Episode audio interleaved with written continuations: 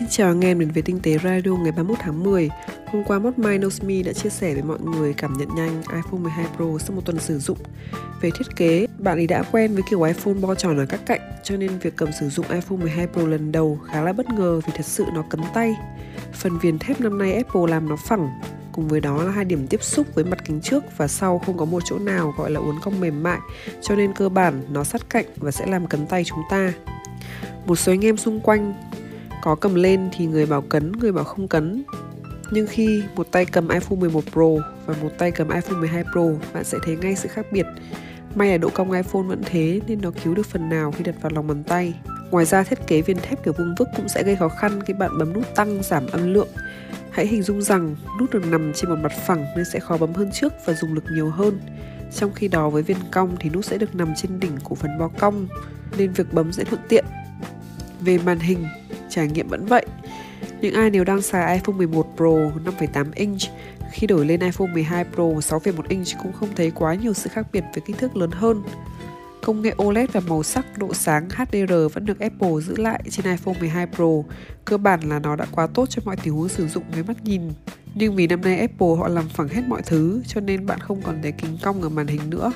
Bạn ấy có cảm giác việc phẳng như này thì mọi hình ảnh hiển thị trên iPhone 12 Pro như nổi lên rất sướng. Với hơn một tuần sử dụng máy thì iPhone 12 Pro chưa gặp tình trạng sức xăm nhưng bạn ấy nghĩ là trước sau gì cũng sẽ phải sức mà thôi. Bạn ấy tin rằng là Ceramic Shield trong việc chống rơi vỡ. Sau khi xem rất nhiều video rope test thì nhận thấy miếng ceramic có cứng hơn thật. Việc tay thỏ cũng chẳng làm khó chịu có thể những bạn nào là fan Android dùng Android nhiều sẽ không thích tay thỏ nhưng trong suốt 3 năm qua khi sử dụng iPhone có notch thì Tiến nghĩ chưa bao giờ nó sẽ là một vấn đề. Phần cứng A14 Bionic quan trọng là camera. Theo cảm nhận, sau nhiều ngày chụp ảnh liên tục thì iPhone 12 Pro cho ra ảnh HDR tốt hơn, đặc biệt những ngày ngược sáng chẳng hạn. Apple cũng cho rằng Smart HDR3 sẽ cho ảnh có độ tương phản cao khi chụp. Đối với video, khi bạn quay phim có HDR thì khi ở mục xem thư viện sẽ có icon HDR ở phía trên góc trái. Chơi game, A14 Bionic cho tốc độ chơi game mượt mà. Bạn ý đã test nhiều trận PUBG hay Liên minh huyền thoại tốc chiến thì không có vấn đề gì.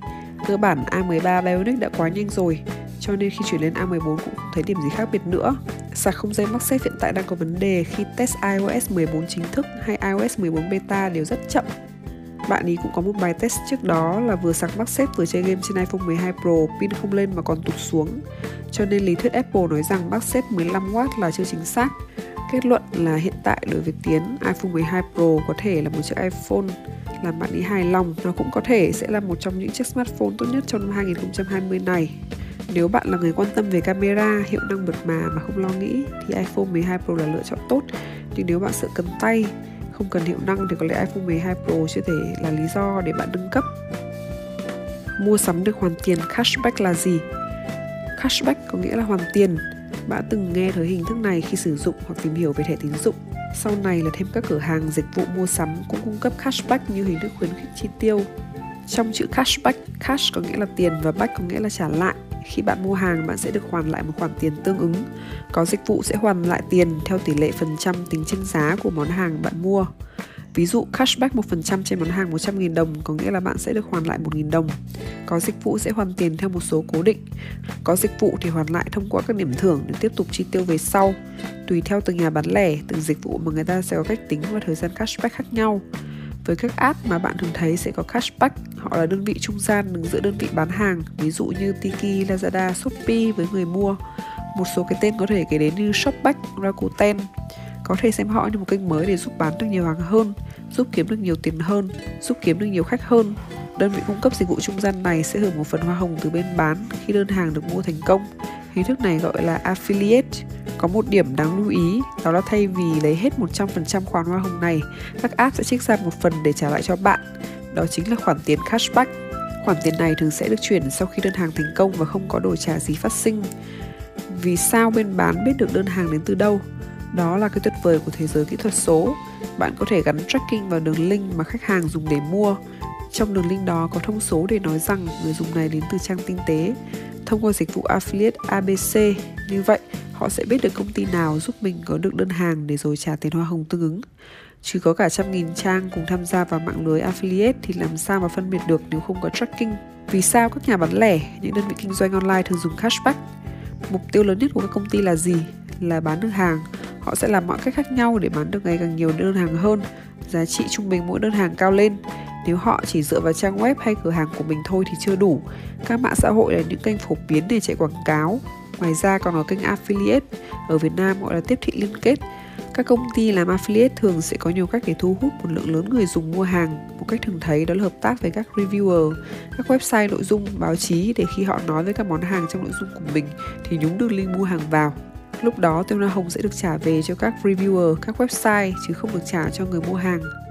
Một cách khác nữa là các công ty affiliate tạo ra những nền tảng và chia sẻ tiền hoa hồng trực tiếp cho người mua hàng.